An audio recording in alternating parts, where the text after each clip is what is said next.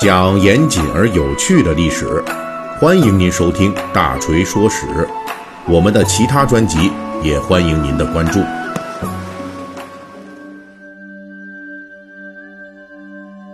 今天是三月二十二日，再过两天，也就是三月二十四日，我们有个特殊的纪念日，这就是世界防治结核病日。这是一九八二年世界卫生组织和国际防痨协会联合确定的。在这样一个日子前夕，我们正在进行与新冠肺炎激烈的战斗的时刻。那大锤呢，就继续这个战役史话的专题，来讲一讲人类历史上那些艰苦卓绝的抗疫故事。在节目开始之前，大锤仍旧要代表我们的团队，向此时此刻奋战在。抗击新冠肺炎一线的广大逆向前行者们致敬。这个结核病啊，又叫痨病，曾经是困扰人类上千年的一种严重的传染病。据说在古代埃及的木乃伊以及我国长沙马王堆西汉女尸上，都发现过结核病的痕迹。结核病中给人类留下最多的伤痛印记的，就是肺结核病。这个病对人类历史的影响之大，让我们至今都能在各种各样的文献中找到它的模影。在西方，它被称为叫“白色瘟疫”。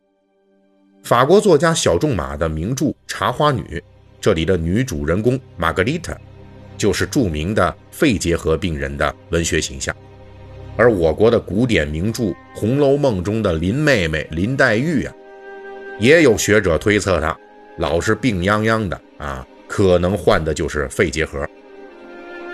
令我们印象最深刻的，还有鲁迅先生的小说《药》中那个等着吃人血馒头来治痨病的华小栓。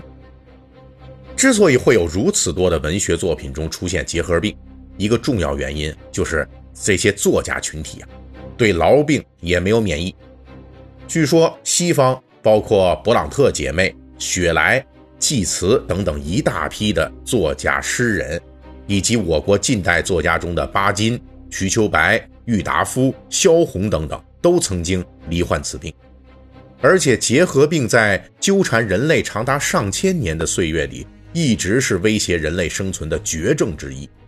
在清末民国时代，结核病还有个俗名叫做“喜家病”，也就是说呀。得了这个病的人，往往是青年和壮年。得病之后呢，这个人就没有办法再去从事重体力工作，而且还必须得安静休息，还得不断的花钱买药。医疗费用倾家荡产不说吧，啊，这个花钱买药续命啊，还不一定靠谱，就人命很可能也是保不住的。这就犹如把全家彻底给洗劫一空了一样。在一九四零年代发明针对结核病的有效治疗药物之前，这个结核病比如今的癌症还要可怕。那时候根本就没有任何的特效药，只能是靠充分的阳光、空气和休息，以及不断的补充营养，让病人卧床静养。在结核病对人类长达数千年的折磨过程中，现代病理解剖学。就吹响了号角，拉开了人类对结核病反击的序幕。从17世纪开始，西欧一些医生就通过解剖结核死者的尸体，不断了解这种疾病的病理特征。而从19世纪开始，这医学界开始把结核病的传染路径和原因就纳入到了研究之中。尤其是细菌学说的确立，让人们开始越来越倾向于。就觉得这结核病啊是一种细菌引发的传染病。一八八二年，科赫在柏林生理学会上就正式宣布，他成功的分离出了结核杆菌，引发结核病的元凶终于被找到了。从此以后，人们不再依靠临床诊断来判断，而是靠检测结核杆菌来判断。这是人类对抗结核病历史上最关键的事件。那为什么我们如今在三月二十四日这一天纪念人类防治结核病呢？就是因为科赫正是在一八八二年的三月二十四日这一天宣布了它的关键性发现，因此科赫呀也被称为叫杆菌之父。尽管人类已经对结核病取得了决定性的转折，但是虽然检测能力得到了极大的飞跃，可是这治疗啊仍旧是短板。当时人们使用人工气胸术以及疗养等等方式来治疗结核病，但是效果不太理想。这种情况直到1944年链霉素问世以后，局面才得到了根本性的扭转。人类手中终于有了一款对抗结核杆菌的特效药物，结核病的绝症时代就开始瓦解了。可是这个链霉素虽然有效，但是副作用也不小，所以后来。又在一九五二年就出现了异烟肼啊，这也是一种药物，叫异烟肼。这些药物就构成了对结核病治疗的主力，人类对抗肺结核终于占据了优势。就在治疗结核病取得突飞猛进的同时，我们在疫苗领域的努力也终于迎来了丰厚的回报。一九二一年，我们至今仍旧在使用的预防结核病的疫苗卡介苗诞生了。这儿我解释一下哈，所谓的卡介苗，实际是为了纪念疫苗的两位发明者，他们都是法国人，叫卡尔莫特和介兰啊，各取了他们名字的开首字，所以叫卡介苗。这卡介苗的基本原理啊，跟我之前讲的那个天花种牛痘的那个有点像，哎，这就是啊，从这个牛型结合菌株进行培养。最终通过十三年的系带培养啊，有效的降低了它的毒性，从而使人体在接受卡介苗的同时不会发病，但是可以产生抗体。